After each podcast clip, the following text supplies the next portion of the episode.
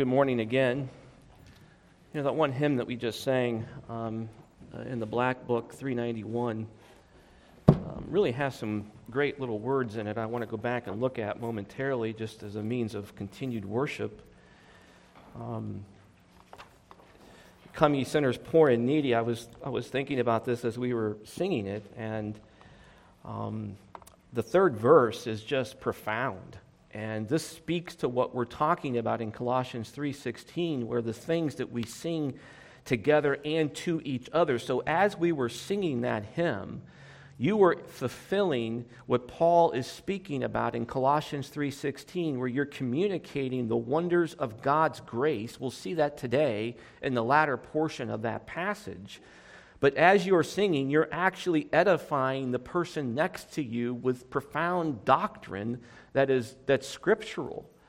And this verse is very profound. Come ye weary, heavy laden, lost and ruined by the fall. So, so as you talk about that, this is what we're, we're talking about in terms of psalms and hymns and spiritual songs and singing as to the Lord to each other exemplifying and proclaiming what it is that he has done for you and what he has done for the person next to you. And so, as a way of example to drive home the point of verse 16 in Colossians chapter 3, this is exactly what Paul is talking about. This is why it's important to be here. This is why it's important to participate in the worship. He goes on to say, look what he says in the next passage. This, the author here by Joseph Hart if you tarry till you're better, are you ever going to be better? No, absolutely not. So he's speaking to the eternal condition, the, the, the, permanent fixed condition of the unregenerate. Until God intervenes and saves them, you will never come at all. You will never come at all. And I like the idea that we can go to Christ and he will embrace us, and there are 10,000 charms. He's inexhaustible was what that is communicating to us. Um, and he, the, the, the, hymn goes on to exemplify. I mean, this song would not be sung in most churches today. First of all, verse 1, you couldn't sing it. Come, ye sinners. We not, we're not allowed to talk about sin anymore. You, I mean, there are churches who are deliberately going through their hymnals and through their liturgies and through even passages in the Bible. They will skip over verses that have the word sin in it. Or they change the word sin to mean something less, something less profound and impactful, you know, an infraction or a misstep. No, sin is an affront to God. It is missing the mark, it's violating the principles of Scripture. And so, this is a great example of what Paul is speaking to, and I wanted to kind of drive that point home by way of example um, for us this morning. I thought that would be a helpful way to make some practical application um, as what this passage means. So, if you have your Bibles, of course, I trust that you do. Colossians 3. Colossians chapter 3, we're going to be continuing to work through this and looking at the importance of what Paul is talking about here um, in the scope of the verses between 12 and 17 uh, are very, very significant. And before we do that, let's, let's go to the Lord in prayer. Lord, we do love you. We thank you for this time to be together as the redeemed of Christ. And we are so grateful that you have seen fit to rescue us and to bring us into uh, your kingdom by and through the finished work of Jesus Christ. Uh, we stand and, and plead only his righteousness. We claim only what he has done.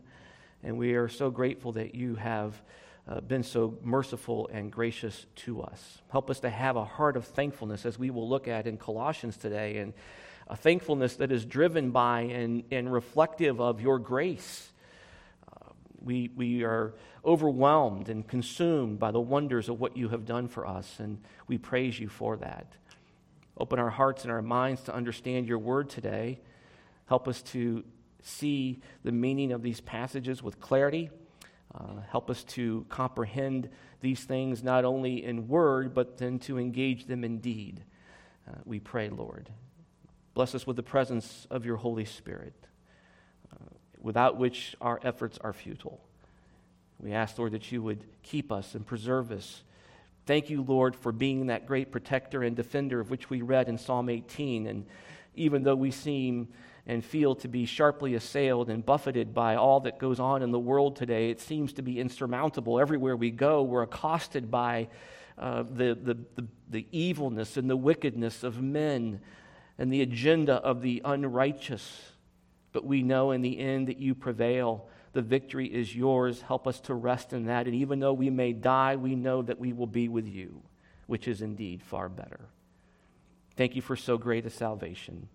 Thank you for loving us beyond measure. Help us to love you more. Help us to love you better. We pray in Christ's name. Amen.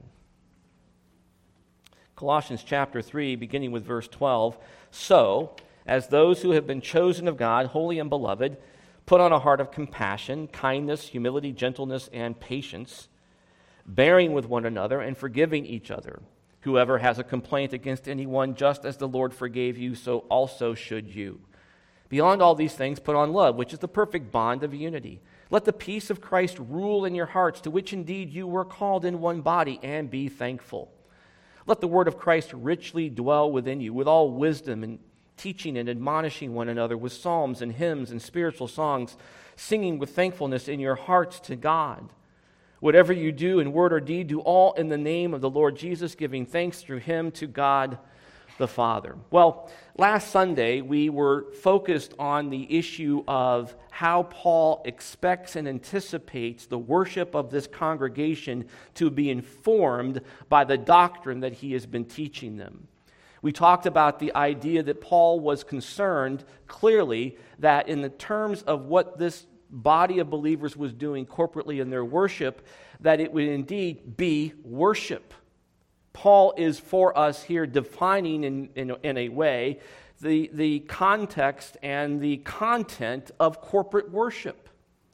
And so we need to recognize that this instruction is important to us. And what we also need to recognize is that we just don't get to do it any way that we think is okay.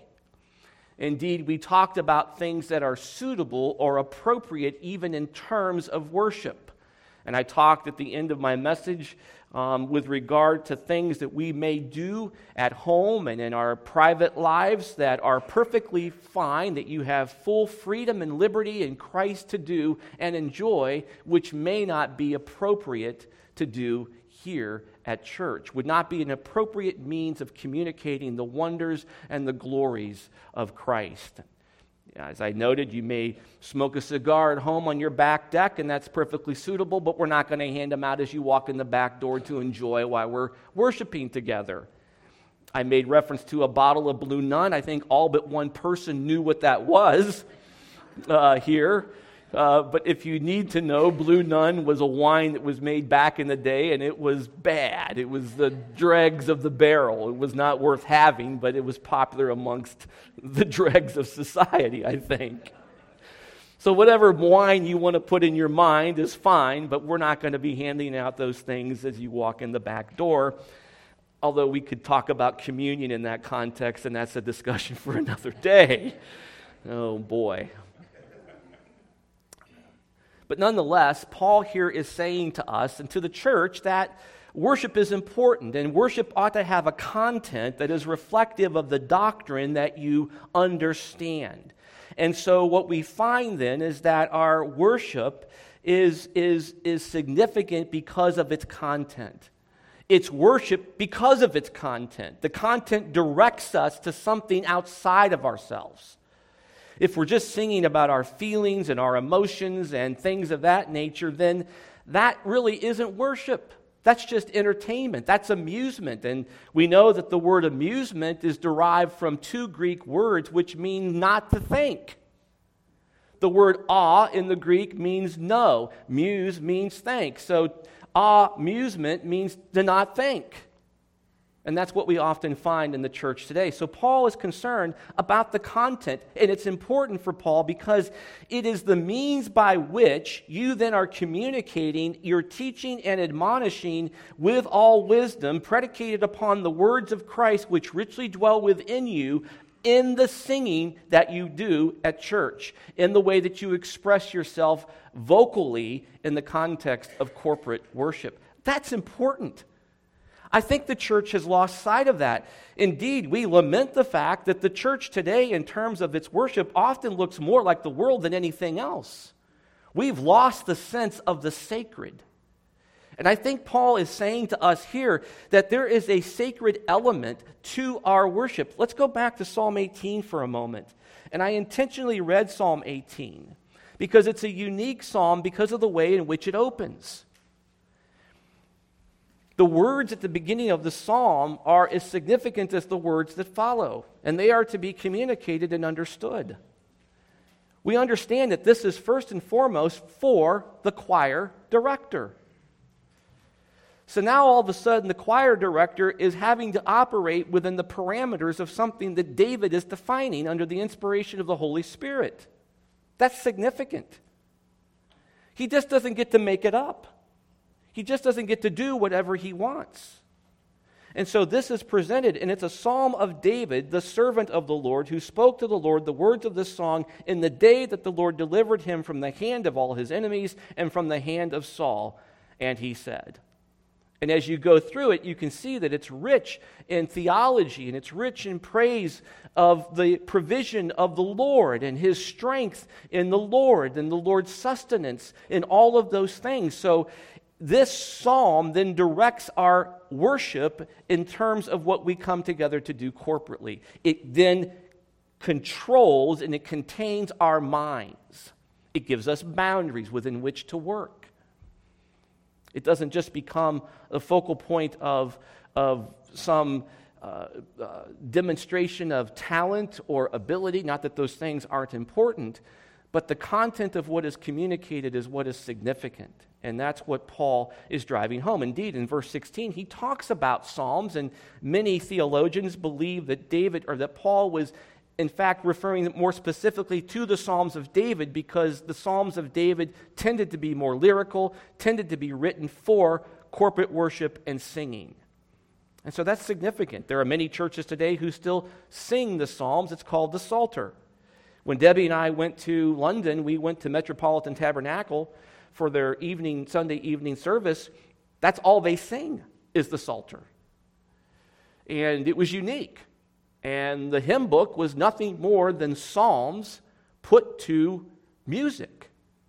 And that's what we sang. And it was quite nice. And it's something I think that we can even think about here at Community Bible Church. Um, because certainly God has given us a wonderful songbook, hasn't He?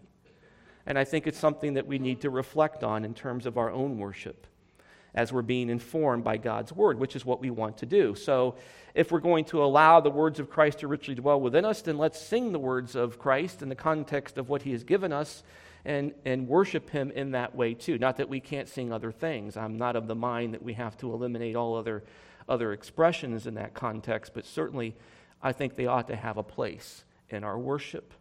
And so for us today, we have instruction, and that's important for us, isn't it? We often want to know what we are to do as Christians. We often want to know, well, what do I do next? What is the proper process for achieving the ends to which we have been assigned by the Lord? Well, this is one of those. This is one of those. As we look at this passage here in verse 16, we've taken the time to unpackage the meaning of the first part of this verse let the word of Christ richly dwell within you. So, what is controlling my quote unquote experience, we're all so into our experience today, is the word of Christ, which makes my experience then objectively based, not subjectively based, which can lead to all sorts of nonsense. We've seen that. Gold falling out of ductwork, people rolling around on the ground, people claiming all sorts of nonsense that somehow gives them legitimacy in terms of their experience. The problem is, is that your experience has to become more extreme in order to continue to legitimize your belief. God's word is the fixed body of truth. I don't have to change it, nor does it need to be changed. Christ is the same yesterday, today, and forever. And that gives me great comfort and hope in terms of my worship. And so Paul then says that this this, this rich, richly dwelling word, as it dwells within me, comes out in wisdom and teaching. This, this, this, with all wisdom, I'm teaching and admonishing. And that can happen individually through the use of a spiritual gift, a speaking gift, as it relates to opening up God's word to other people, but also in the context of singing, of, of what we do together in terms of our worship. What we see from Paul then is that music is a means to an end, a divine end, a sacred end when used in the setting of the church. And I submit to you, and my belief is that the worship, the music in church is different than what we should ought to be experiencing in the world. You know, it's interesting. You go back and you look at church history. So in the 1940s, big band music was popular, wasn't it? Nelson Riddle and uh, others, Frank Sinatra, that whole group was singing songs that were insanely popular with people, and you went to dances, and that's what you heard. But for some reason, they didn't incorporate the big band music into the church. Well, why not? Because I think at that point in time, we had still had a sense of what the sacred was. But today, that's not the case. You can go to any club in Cleveland, and in all likelihood, the music that you hear there will be the same that you hear on Sunday morning, at least in terms of its presentation and its its, its performance and sound, if you will, what it sounds like. I think there's a lot of harm in that. And as the church becomes more like the world, we lose and we disengage what Paul is talking about here. And I do think that there are means and manners of expression that are more appropriate for communicating the content and the wonder of the work and person of Jesus Christ. T. David Gordon, in his book, Why Johnny Can't Sing, addresses this issue, and I want to bring it to your attention. He has a chapter called Sacred Music. And he says this The concept of sacred music is not one that should be dismissed lightly or without serious reflection. And Paul is clearly here talking about the content of something that is sacred.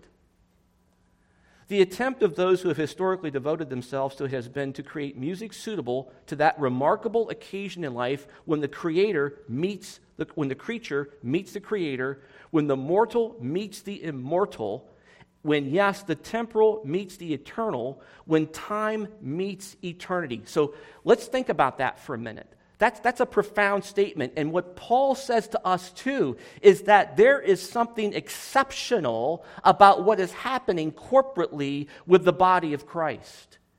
You are not just here merely in, in, the context of entertainment, like you're going to a festival or of something that you're hearing at the fair. You may go to the fair this week in Randolph and they're going to have a country music singer there. That's different than what happens here. Completely different. Now, friends, we, we can't lose sight of this. This is where the church has become diminished. The sense of wonder has been lost. Think about what he says. The attempt the attempt of those who have historically devoted themselves to it has been to create music suitable to that remarkable occasion in life when the creature meets the creator. Do you understand that that's what's happening here today? That's what the preaching of the Word of God does. It brings you into, into connection with that which is eternal and which is above you, which is indeed sacred. When the mortal meets the immortal, when, yes, the temporal meets the eternal, when time meets eternity. Whether consciously or not, I suspect the one criterion that every one of these individuals has rejected right off the bat was and is contemporaneity. The one thing that sacred music cannot do is to omit the divine. And the divine is eternal, timeless, without beginning or end, the Alpha and the Omega. So think about it, for, reflect back with me for a moment on Psalm 18. Does it not do that? Was not that psalm reflecting on the divine, on the eternality of the divine, on the timelessness of the divine? That the divine is without beginning or end, that the divine is the Alpha and the Omega. That's what the psalm did for us. It drove us in to that context. Now, as the word of Christ is richly dwelling within me, I'm going to want to sing about that. I'm going to want to think about that in the context of my worship. He goes on to write, in terms of form, then contemporary music might be very appropriate for, meeting, for meetings between temporal beings. But is it appropriate for an immortal God meeting beings who, by Christ's power to resurrect, will one day be immortal themselves?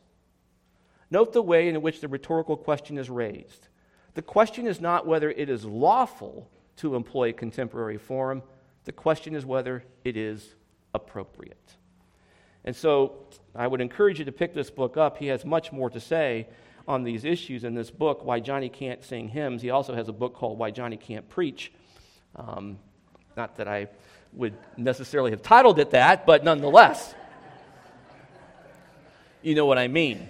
It makes the same point. in, the, in, the one, in the book on preaching, he makes the very same point that preachers have divested themselves of their anchor in the Word of God.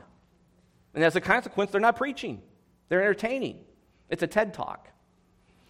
And so, as we see then, we, we have to understand that what Paul is saying to us here is that the content of our worship is necessarily divine and sacred because of its focus.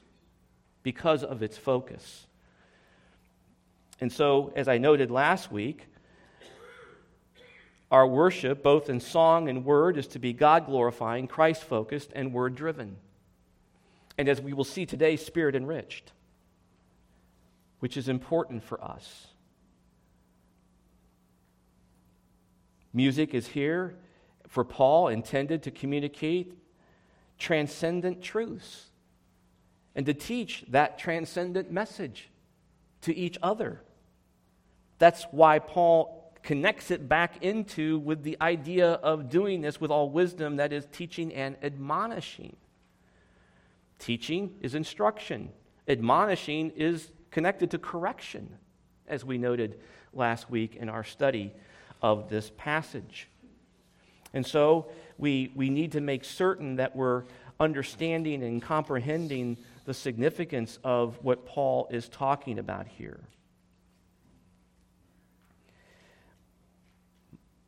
Michael Horton, again, in his book Christless Christianity, addresses the problem that this type of worship poses. In writing with relationship to the church's relationship with the world, he says the following There is a direct correlation then between a theology of self salvation and the church chiefly as a center of human rather than divine activism. No longer do we need formally trained ministers of the word, but charismatic and entrepreneurial leaders who can inspire activistic movements. According to Scripture, however, the church is the creation of the Word, capital W. Like the first creation, the new creation arises from God's activity, not from its own inherent possibilities. Furthermore, the gospel is a particular kind of word, capital W. As we have seen, it's good news and it creates its own community, making strangers into a family. Far greater than any natural affinity, the event of Christ and the reporting of this event forges a new community in the spirit that is different from any circle of friends we would have naturally chosen for ourselves. Now, think about that. That's, that's so profound. And this is what Paul is, is, is teaching us here in this passage. If you begin with verse 12 and you work through verse 17, you must come away with the impression that this is entirely different from anything that the world offers. It's, it's, it's a baffling thought to me that Christians are so reluctant to be here, so reluctant to be engaged with it. And it begs the question do they know Christ at all? Because what Paul is saying to me and to you is that the redeemed of Christ exist within the context of this very body. We are a created community by the word for the glory of God. That's what we're doing. This is not the Grange. This is not the Knights of Columbus. This is not, a commu- this is not the Chamber of Commerce. You don't come here with this attitude. It's unfortunate that the churches oftentimes reflect more those types of organizations than they do the fact that we are unique in and to ourselves. Your camaraderie with me and I with you and with those sitting next to you is more significant than anything that you've ever experienced in your life. Nay, should I even say, more so than even family. We have so missed the mark of the wonder. You know, people are going to hate heaven because the church is just a microcosm of what we're going to experience in glory. People are going to be grossly disappointed if they get there. I can't imagine anybody who would be thinking about being disappointed would want to go, but nonetheless, it's not, it's not going to be a music festival. It's not going to be a journey concert. It's not going to be a meeting of the Chamber of Commerce. It's not going to be a Grange meeting. It's not going to be a 4 H meeting. It's not even going to be a family picnic in the context of that, but it's going to be a family celebration. Gathered around Christ and celebrating his finished work. And as we think about that, we contemplate that in the here and now. This is what Horton is, is driving home for us. He goes on to say the reformers emphasize that when one presumes to sit in a corner by oneself, there is no telling what spirits he or she will receive. But, but God has pledged his spirit's, capital S, presence wherever the word is proclaimed. When Luther said that the church is not a pen house, P E N dash house, but a mouth house, and when the Westminster divines confessed that the Spirit blesses the reading, but especially the preaching of the word as a means of grace, they were asserting that faithful, meditative, and prayerful reading of Scripture in private. They were, they, were, they were asserting that faithful, meditative, and prayerful reading of Scripture in private or home or family devotions was subordinate to the public ministry of the word in the common life of the church. How many times have I heard, Pastor, we weren't at church on Sunday, but we had our devotions. You weren't at church, and that wasn't church when you had your devotions. Your family worship at home is important, but it's not church. Nor is it a substitute for church, nor can it be a substitute for church. Frankly, if that's what you're doing as a substitute for church, you're in disobedience to Scripture. Do you think God's going to bless that? We've become altogether too casual about church. We've, we've relegated it to the back of our minds in the context of importance. Horton goes on to write just as the word creates the community, it can only be truly heard, received, and followed in the concrete covenantal exchanges within that community. Writing as a self professed Jewish Gnostic, Harold Bloom has approvingly characterized American religion generally as Gnostic. Now, this is important. Paul here is dealing with the influence of a Gnostic, a early Gnostic, in the church of Colossae. Experience over objective truth, syncretism with paganism, inner experience versus objectively resting in the finished work of Christ. Listen to what he says. Bloom has approvingly characterized American religion generally as Gnostic, an inner word, spirit, and church set over against an external word, spirit, and church. Evangelical pietism began as a renewal movement in the churches of the Reformation, but it increasingly tended to reduce the faith to a subjective inner experience. The real action happened either in private devotions or in, in separate bodies or holy clubs, Bible studies, what we would call small groups today. American revivalism was more radical still, expecting the real action of Christian formation to take place outside the ordinary ministry of the church altogether. Christians should still gather weekly, of course, but the Spirit really came down when the evangelist came to town and the extraordinary methods he employed yielded excitement. Sounds like Holiness Week in Beloit. That's not it. That's not church.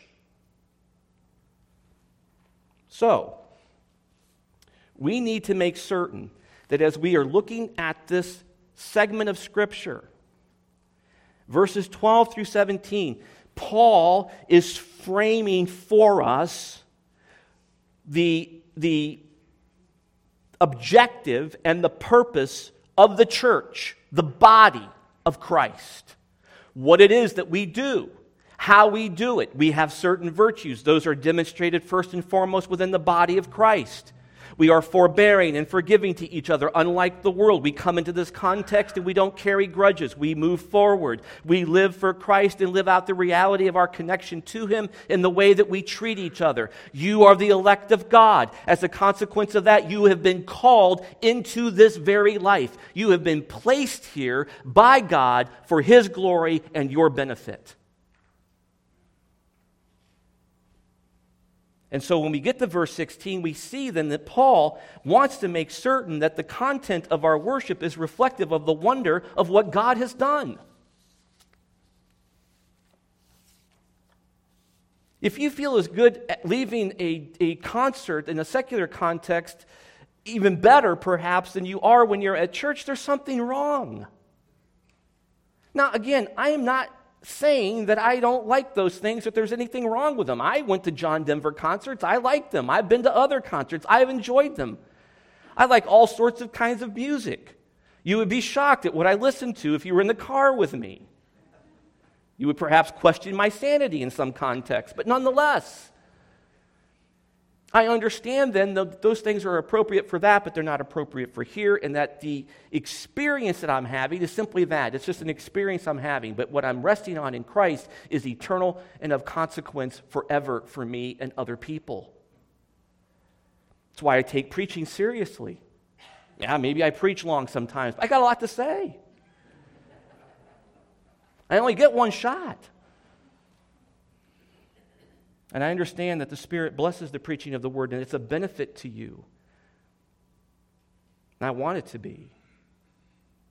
And so, Paul here says, we're going to use something. We're going to use these psalms, and we're going to use these hymns, and we're going to use these spiritual songs to communicate to each other the wonders of what God has done.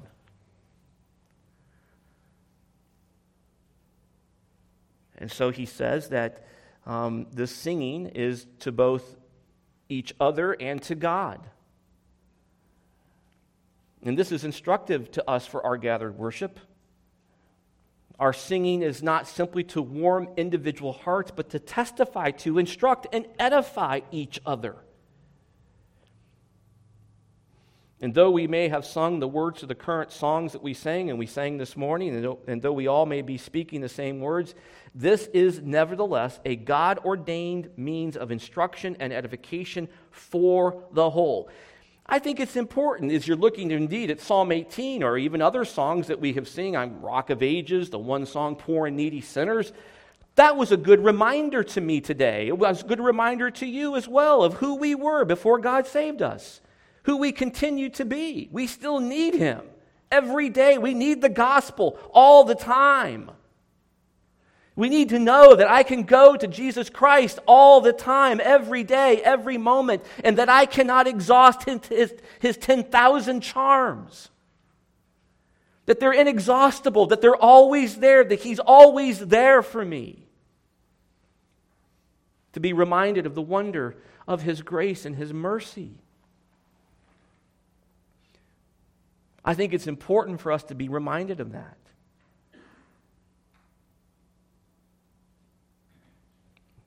And as I noted last week, we may be instructed at times to simply sing to God and not worry about the person next to us and what they may think of our voice. But the fact is that we are to consider the person next to us and to realize that we are addressing our praise to God, that while we're doing that, we are also speaking truth into our brothers and sisters' heart.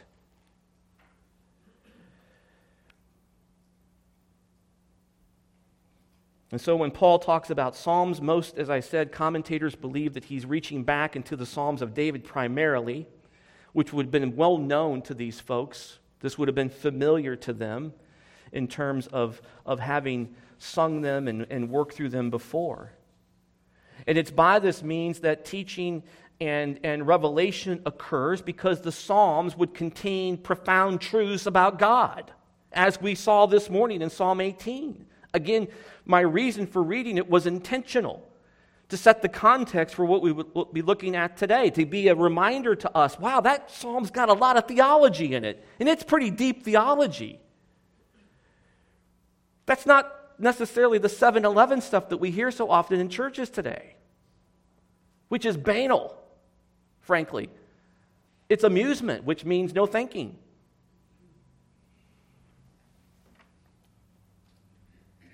And so, here for Paul, the psalm is an actual psalm from the book of Psalms, sung in worship to God and for the edification of the believers. Some believe it could also be a song that was composed along those same lines and used for the same purposes. It could also entail the fact that it was sung along with a musical instrument, as David would sometimes say in the psalm. You'll read a psalm and it says to be sung and accompanied by a harp or a lyre or something like that. And so it's clear that Paul is connecting us back into the foundation of God's word as it relates to the content of our worship and the focus of our worship. The word hymns in this particular verse is used, is used only here in Ephesians 5.19. If you want to go back, you can look at Ephesians 5.19, and let's, let's just look there for a moment, um, just to be reminded, because it's important in terms of emphasis. So repetition is important, right? You, you, want, you want something to be driven into somebody, you repeat it often. Well, it's significant that Paul in Ephesians 5:19 would say this. Let's go to 18. And do not get drunk with wine. It doesn't mean that you can't drink it, but there is an instruction as it relates to the abuse of it or the overindulgence in it. That can be an issue. Do not get drunk with wine, for that is dissipation, but be filled with the Spirit, speaking to one another in psalms and hymns and spiritual songs, singing and making melody with your heart to the Lord. Always giving thanks for all things in the name of our Lord Jesus Christ to God, even the Father and be subject to one another in the fear of Christ. And so it's significant that the letter that Paul wrote to the church in Ephesus was circulated to the church in Colossae. So they got to read this twice. They heard this exhortation twice from Paul.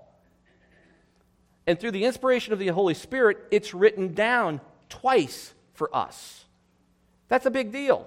That's significant. In the Gospels, when Christ wanted us to know something, he would emphasize it by saying, Verily, verily, I say unto you. There's an emphasis on that. There's an emphasis here because of its repetition.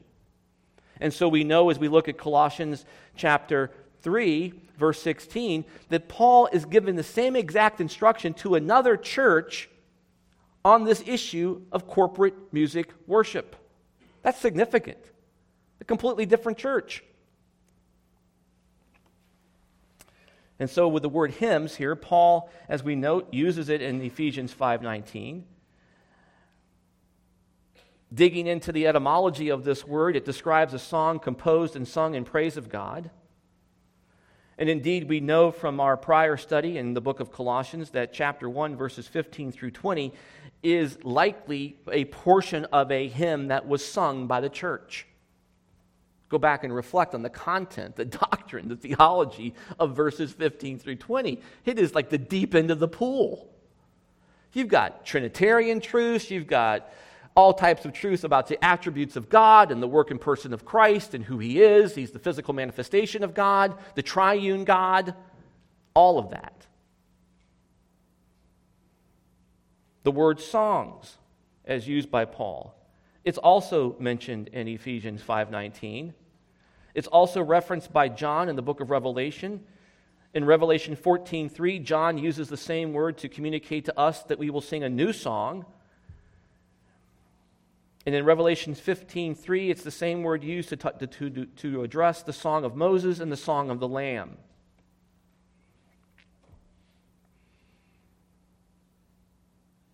So again, tying it back into those types of songs that are sung in recognition of the work and person of Jesus Christ and the wonder of God's glory and his provision and his magnitude and his wonder is again the content of the song. Is again the emphasis here by Paul. Now, as Paul continues, he says this idea of spiritual connected to the word songs. That's significant too. And this is, this is important.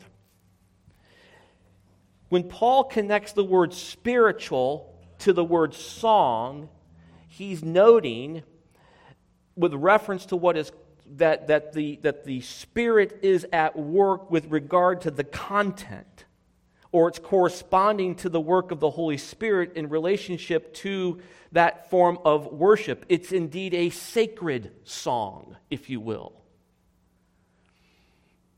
Some commentators have noted that it could be related to a song that is prompted in the context of its writing or its content based upon Scripture by the Holy Spirit, relating back to the Psalms, or more necessarily that it's sacred because of its content.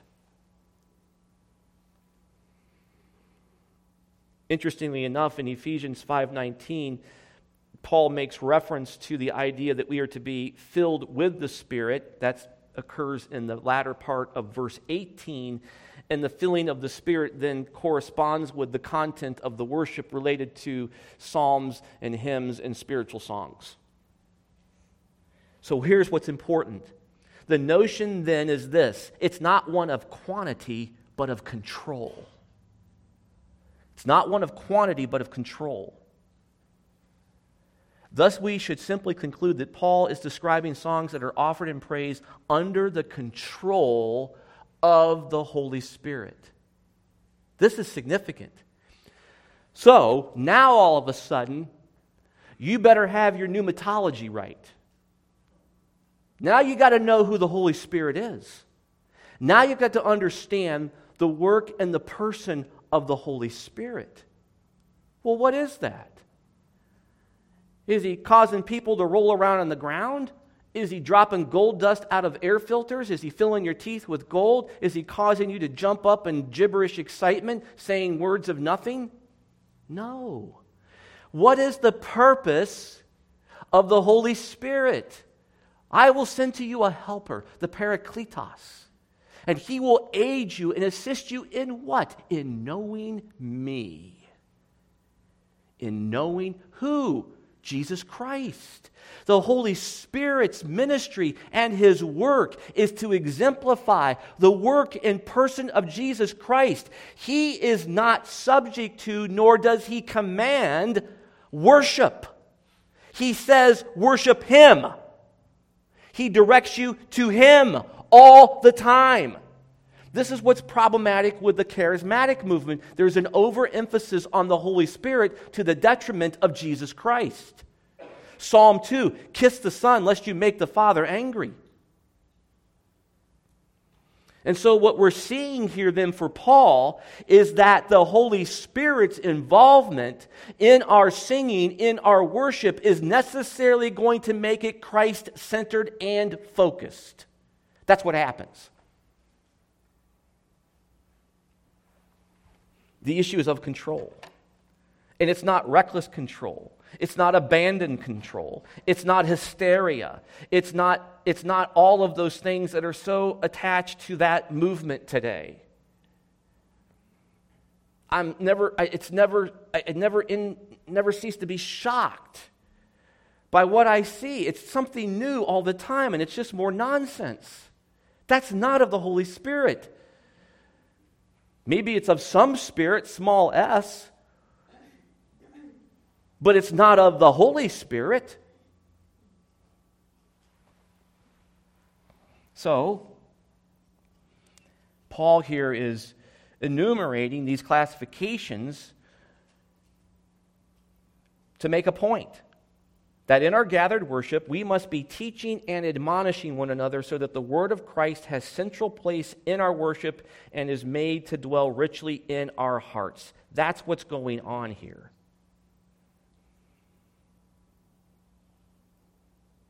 And so the teaching and admonishing are connected to the content of the worship that we're engaged in musically within the church. And if you wanted to, you could break this down syntactically in the context of, of rewording it like this Let the word of Christ richly dwell within you, teaching and admonishing one another in all wisdom with psalms, hymns, and spiritual songs, singing within thankfulness in your hearts to God. Now, it's interesting. At the end of this verse, Paul says that we are to sing with thankfulness in our hearts to God. What does that mean? Well, he's saying to us that our singing is to be carried out with thankfulness. With thankfulness. The word that's used here for the root of this word thankfulness is grace. And indeed, some translations actually use the word grace. I think the King James Version does. The New American Standard, as we see, can, is, has, has translated into mean to the meaning of thankfulness, which relates to an attitude of gratitude, if you will, in our singing. That our thankfulness is connected to divine grace. It relates back to the doctrine of election in verse 12. You've got to be kidding me. No, I'm not. There it is again. The doctrine of election is everywhere. Our thankfulness is driven by the fact that God saw fit to save us. That salvation is connected to His grace, which is exemplified in His electing us to salvation and not leaving us to ourselves. And because of that, I come to church with other people who, like me, have been saved, a poor and needy sinner, and we just can't keep our joy contained because of it. That's what's going on. The focus isn't the performance. The focus isn't the entertainer. The focus is Jesus Christ. Our worship is vertical, not horizontal. It's edifying horizontally because it is vertical. This is what they're doing. So, this is about gratitude in our hearts. And this isn't, as some have said, about silent singing. Well, I don't sing, so I'm just going to kind of be silent. Well, you know, we're actually kind of commanded here to sing. That's the idea. So it says that this thankfulness is what? With thankfulness in your where? Hearts to God. So the word heart, as we know, refers to the essential core of one's being, including the intellect, emotion, and volition. The idea here is that a heart informed by doctrine sings it out. A heart informed by biblical doctrine sings out the doctrine. This means the indwelling word we share among ourselves by teaching and admonishing one another with psalms and hymns and spiritual songs should have its effect first within us, and then all our responses to one another should arise from an inside out orientation. We do not derive our heart's condition from outward circumstances and relationships. Oh, man. Pastor, you're being way too hard on us today. That's not fair. But that's what Paul's saying. Think about their outward, now think about Colossae for a minute. Think about their outward circumstances and experiences. They weren't very good, were they? Drinking muddy water, bugs in their bed that could kill them, food that had sand in it, no doctors, getting hurt at work, every other kid dying in childbirth, people not living much into their late 30s, early 40s. Life was hard. What's going to be a joyful thing for them to reflect on? The fact that God loves them and cares for them and saved them. That's what's happening here. So we don't derive our heart's condition from outward circumstances and relationships. Rather, we allow the Word of Christ to richly dwell within us and then govern our outward relationships and interactions from this inward state of heart. From a heart truly grateful for the ongoing grace of God received by His Spirit's work through Christ's Word, we sing. All of this singing with thankfulness in our hearts, and it's all directed to God, soli Deo Gloria. And we live with one another in this word reigning, grace receiving, edification dealing way on a horizontal level because there is all the while a vertical relationship with God that is governing all, all of our earthly relationships. Wow. And all the time we're being filled with the Holy Spirit. This is the means by which this is accomplished. The Holy Spirit's role is to bring glory to Christ. He serves as the illuminator, capital I, who enables each of us to understand the words of Christ. So we're filled with the Spirit in this context as we sing these songs reflecting on the wonders and glories of Christ. And so, what we know from this passage and this collection of passages, and we'll conclude it next Sunday in verse 17, Lord willing, is that God's intent is that we live together in peace ruling, thanks expressing, word indwelling, and praise singing assemblies. That's what God wants. We live together in peace, ruling, thanks expressing, word indwelling, and praise singing assemblies. That's what we're called to. That is something that is diametrically opposed to what the world is offering us today and what most churches are offering us. Most churches are offering you an experience based upon how bizarre or how new and different they can be, not based upon the preaching of God's word with passion and with, with, the, with the presence of the Holy Spirit, with the unction of the Spirit. So, this is, this is good stuff. I mean, this is one of those verses you looked at before and you're thinking, ah, okay, just get the next one. No, this, this informs us as to what God wants. And, and I hope that the idea of the fact that God has seen fit to bring you into the context of this type of, of, of objective based, if you want to use the word experience, fine. Reality is my favorite, more favored term. I, I, hope that it strikes in your heart a real sense of gratitude and wonder for what He has done for you. Isn't it great that He has brought us together? Isn't it wonderful that He has joined us together? This is why being part of the body of Christ is so important. It's not to be casually dismissed, and it's not easily found.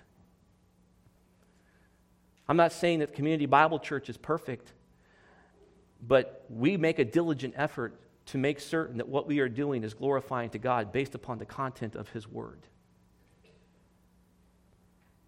One of the things I often say, you know me well, is soli deo gloria. This is what Paul is driving us to. Is our worship soli deo gloria? If you want to know truly what this all means, you can turn to Christ and he will save you. If you call upon his name, he will save you. That's the promise of Scripture. You can't work your way into heaven. I don't care how good of a person you are. And frankly, I don't care how bad of a person you've been. You can come to him and he will save you, and he will in no wise cast you out. That is the wonders of his grace. This thankfulness in your heart can be known by you. Isn't that great? And it's simple. In faith, look to Christ. There's nothing else to do. There's no pre preparation. You don't have to be a good person for a week before you get saved. Like some people have taught, preparationism. Some Puritans fell into that trap person had to obey the law for a period of a season of their life to be prepared for salvation. No. No, not at all. The thief on the cross had no preparation. God saved him right there and then. And he was with Christ that day in paradise. Isn't that wonderful? Lord, we love you. Thank you for so great a salvation. Thank you for caring for us. Thank you for providing to us. Thank you for creating within us a new heart that wants to worship you in psalm and song and hymn. Thank you for giving us this important instruction. Forgive us for not following it in the past. Help us to be more attentive to your word. Forgive us for forming things in our own minds and doing them rather than following your instructions. Thank you for being gracious to forgive us for such things. We rejoice that we are known by you through Jesus Christ, who never failed in any way. We can rest in his finished work even when we fail. Thank you for that. We praise you and we rejoice that we can call upon you this day in the name of Christ, in whose name we pray.